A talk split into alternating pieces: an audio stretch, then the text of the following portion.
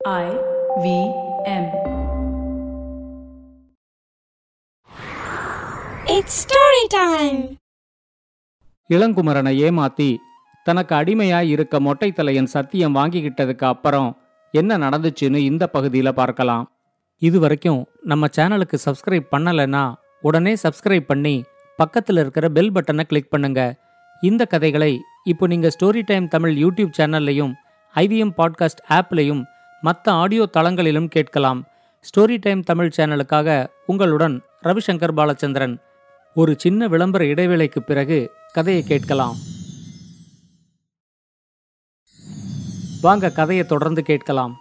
தங்களோட அடுத்த சக்கரவர்த்தியை பார்க்கறதுக்காக வந்த மக்கள் எல்லாம் மொட்டை தலையனை பார்த்ததும் ஆர்வம் குறைஞ்சு முணுமுணுத்துக்கிட்டே கலைஞ்சு போனாங்க. அதுல சில பேர் பின்னாடி வர்ற இளைஞனுக்கு தான் இளவரசனுக்கான கம்பீரம் இருக்கு அப்படின்னு சொன்னதை கேட்டதும் மொட்டை தலையனுக்கு ரொம்ப கோபம் வந்துருச்சு. இளங்குமரனை கொஞ்சம் அடக்கி வைக்கலன்னா தன்னோட சதி வெளிப்பட்டுடும் அப்படின்னு மொட்டை தலையன் ரொம்பவே பயந்தான். கோட்டை வாசல்லேந்து அரண்மனை வாசல் வரைக்கும் தன்னை பார்க்குற மக்கள் எல்லாரும் தம் மேல வெறுப்போட கலைஞ்சு போறத மொட்டை தலையன் நல்லாவே புரிஞ்சுக்கிட்டான்.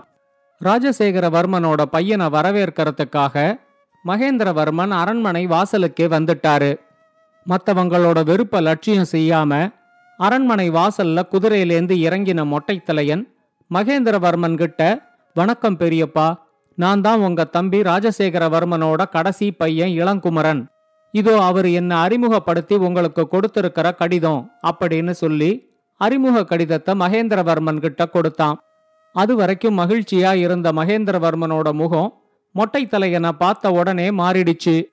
அவரு பதிலே பேசாம மொட்டைத்தலையன் கொடுத்த கடிதத்தை வாங்கி அதுல இருக்கிற கையெழுத்து ராஜசேகரவர்மனோடதா அப்படின்னு பார்த்தாரு. அது தன்னோட தம்பி கையெழுத்து தான் அப்படின்னு தெரிஞ்சதும் அரச குடும்பத்துல இப்படி ஒருத்தன் பிறக்கணும்னு கடவுள் நினைச்சிருக்கும் போது நாம என்ன செய்ய முடியும்? ஒருத்தரோட உருவத்தை பார்த்து அவரோட தகுதியை மதிப்பிடக்கூடாது.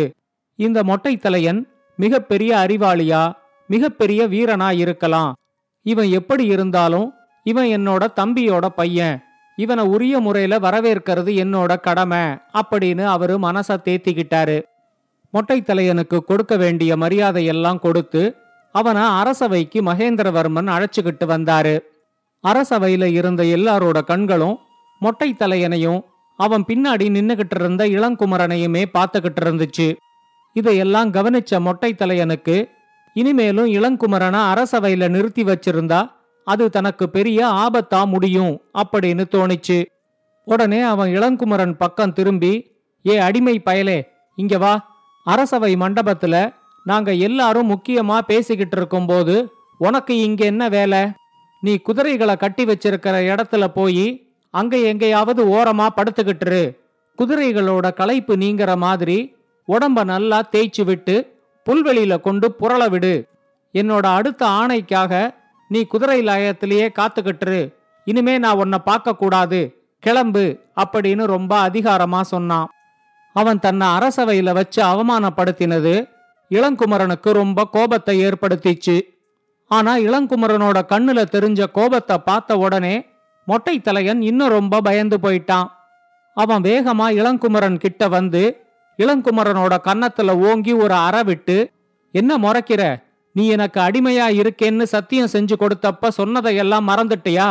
கொடுத்த வாக்க ஞாபகம் வச்சுக்கிட்டு வாக்கு தவறாம நடந்துக்கணும் அப்படின்னு இளங்குமரன் தனக்கு கொடுத்த சத்தியத்தை பத்தி ஞாபகப்படுத்தினான். அவமானத்திலையும் கோபத்திலையும் இளங்குமரனுக்கு கண்ணீர் வழிய ஆரம்பிச்சுது. அவன் தன்னோட கண்ணீரை தொடச்சுக்கிட்டு அப்படியே ஆகட்டுங்க நான் உங்க அடிமைதான்.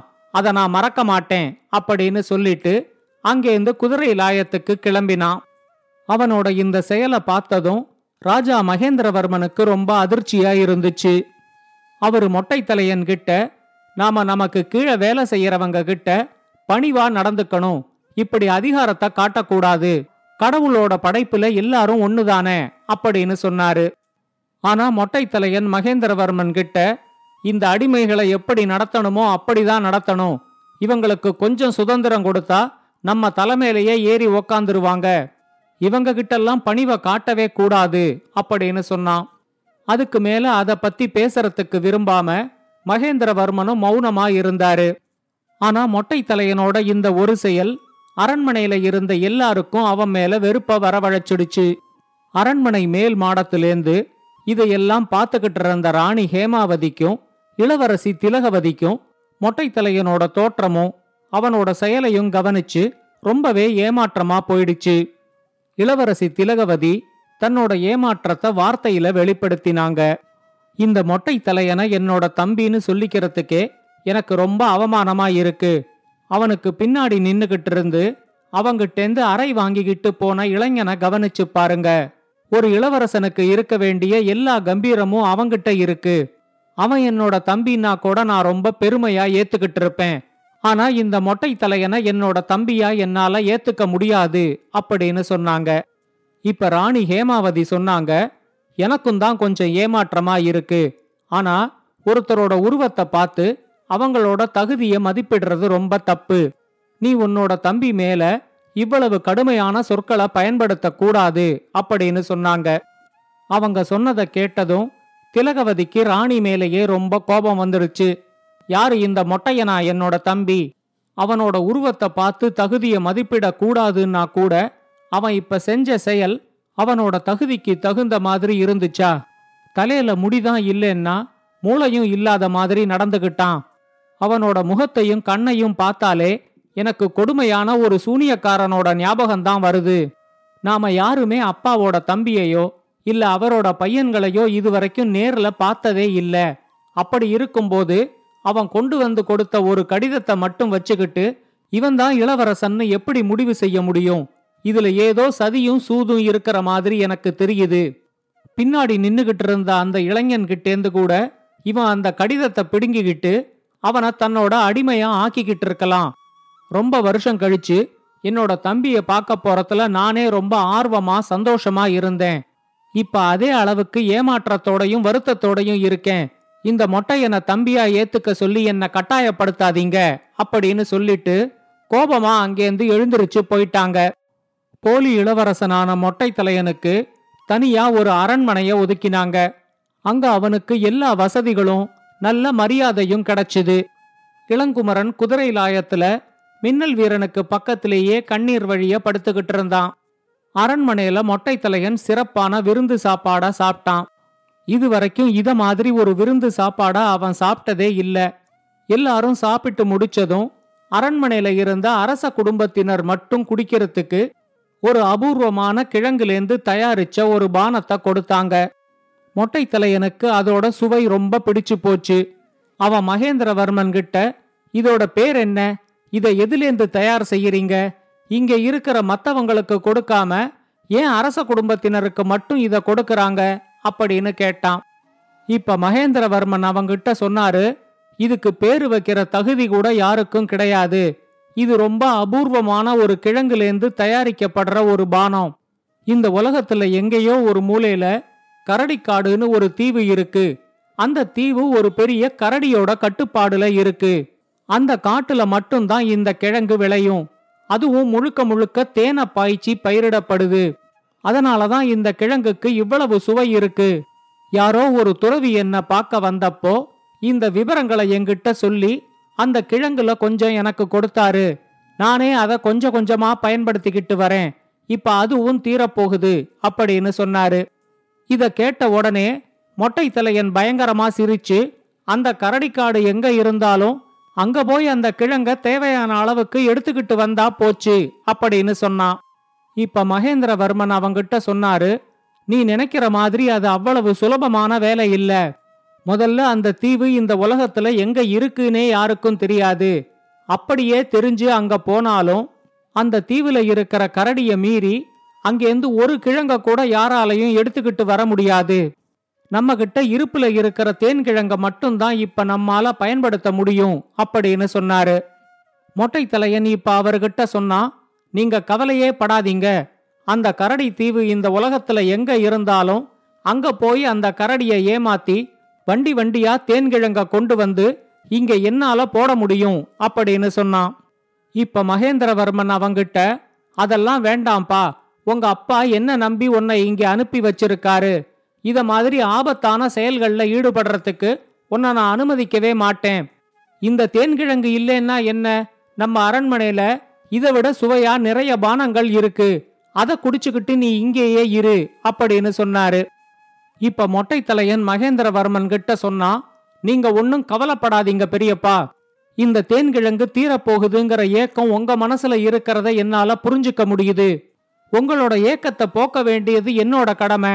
ஆனா நீங்க நினைக்கிற மாதிரி இந்த சின்ன வேலைக்கெல்லாம் நான் நேரடியா போக மாட்டேன். என்னோட மதிப்புக்கு தகுந்த மாதிரியான செயல்களை மட்டும்தான் நான் செய்வேன். இந்த வேலையெல்லாம் செய்யறதுக்கு எங்கிட்ட ஒரு அடிமை இருக்கான். அவனை வர சொல்லி ஓங்கி ஒரு அற விட்டு கரடி காட்டுக்கு போய் தேன் கிழங்க வண்டி வண்டியா எடுத்துக்கிட்டு வா அப்படின்னு சொன்னா அவன் அதை செஞ்சுட்டு போவான். நான் சொல்ற வேலையை செய்யறதுக்குத்தானே எனக்கு அடிமைன்னு ஒருத்தன் இருக்கான் அப்படின்னு சொல்லி பயங்கரமா சிரிச்சான். இப்ப மகேந்திரவர்மன் அவங்கிட்ட வேண்டாம்பா அந்த பையனை பார்த்தா எனக்கே பாவமாயிருக்கு. ஒரு நல்ல பையனை இந்த ஆபத்தான செயல்ல ஈடுபட வைக்காத அப்படின்னு சொன்னாரு.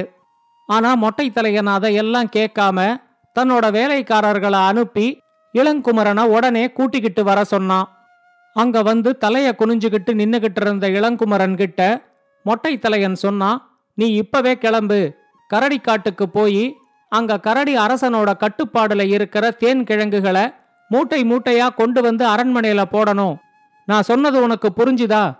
தப்பிச்சு ஓடிடலான்னு மட்டும் பார்க்காத உன்னை தொலைச்சிடுவேன் அப்படின்னு சொன்னான். இப்ப இளங்குமரன் ரொம்ப மெதுவான குரல்ல அந்த கரடிக்காடு எங்க இருக்கு? அப்படின்னு கேட்டான். மொட்டை தலையன் ரொம்ப அதிகாரத்தோட எங்க இருக்குன்னு நீதான் கண்டுபிடிச்சுக்கிட்டு போகணும். உன்னை குதிரையில ஏத்தி அந்த தீவுல கொண்டு நான் இறக்கி விடணும்னு நீ எதிர்பார்க்கறியா? எனக்கு கோபம் வந்து மறுபடியும் ஒரு அறை வாங்கறதுக்கு முன்னாடி இங்கேந்து நீ ஓடி போயிடு. உன் தொத்தல் குதிரையில ஏறி கரடி காட்டுக்கு போ. தேன் கிழங்கோட இங்க வா அப்படின்னு அதிகாரமா சொன்னான். இளங்குமரன் சோர்ந்து போய் வந்து உக்காந்தத பார்த்ததும் மின்னல் வீரன் அவங்கிட்ட பேசி நடந்தது என்னங்கறத தெரிஞ்சுக்கிச்சு அது இளங்குமரன் கிட்ட ஒரு துன்பம் வரும்போது அதை எதிர்த்து போராடுறவன் தான் வீரன். நீங்களும் நம்பிக்கை இழக்காம உங்களுக்கு வந்திருக்கிற இந்த துன்பத்தை எதிர்த்து போராடணும். நான் உங்க கூட இருக்கிற வரைக்கும் உங்களுக்கு நல்ல எதிர்காலம் இருக்குங்கிறத நீங்க நம்புங்க. அந்த கரடிக்காடு எங்க இருக்குன்னு எனக்கு தெரியும். நான் உங்களை அங்க கூட்டிக்கிட்டு போறேன். என் முதுகுல ஏறி உக்காருங்க. அப்படின்னு இளவரசன் இளங்குமரனுக்கு ஒரு புதிய நம்பிக்கையை கொடுத்துச்சு. இளங்குமரன் தன்னோட துன்பத்தை மறந்து மின்னல் வீரனோட முதுகுல ஏறி உக்காந்துகிட்டான். இந்த கதையோட தொடர்ச்சியை அடுத்த பகுதியில் கேட்கலாம். இந்த கதையை பற்றின உங்களோட கருத்துக்களை ஸ்டோரி டைம் தமிழ் யூடியூப் சேனல்லையும் பாட்காஸ்ட்லையும் பின்னூட்டத்தில் கமெண்ட்ஸாக பதிவு பண்ணுங்க. இது மாதிரி பல பாட்காஸ்டுகளை கேட்க ஐவிஎம் பாட்காஸ்ட் டாட் காம் இணையதளத்துக்கு வாங்க. இல்லை ஐவிஎம் பாட்காஸ்ட் ஆப்பை டவுன்லோட் பண்ணுங்கள்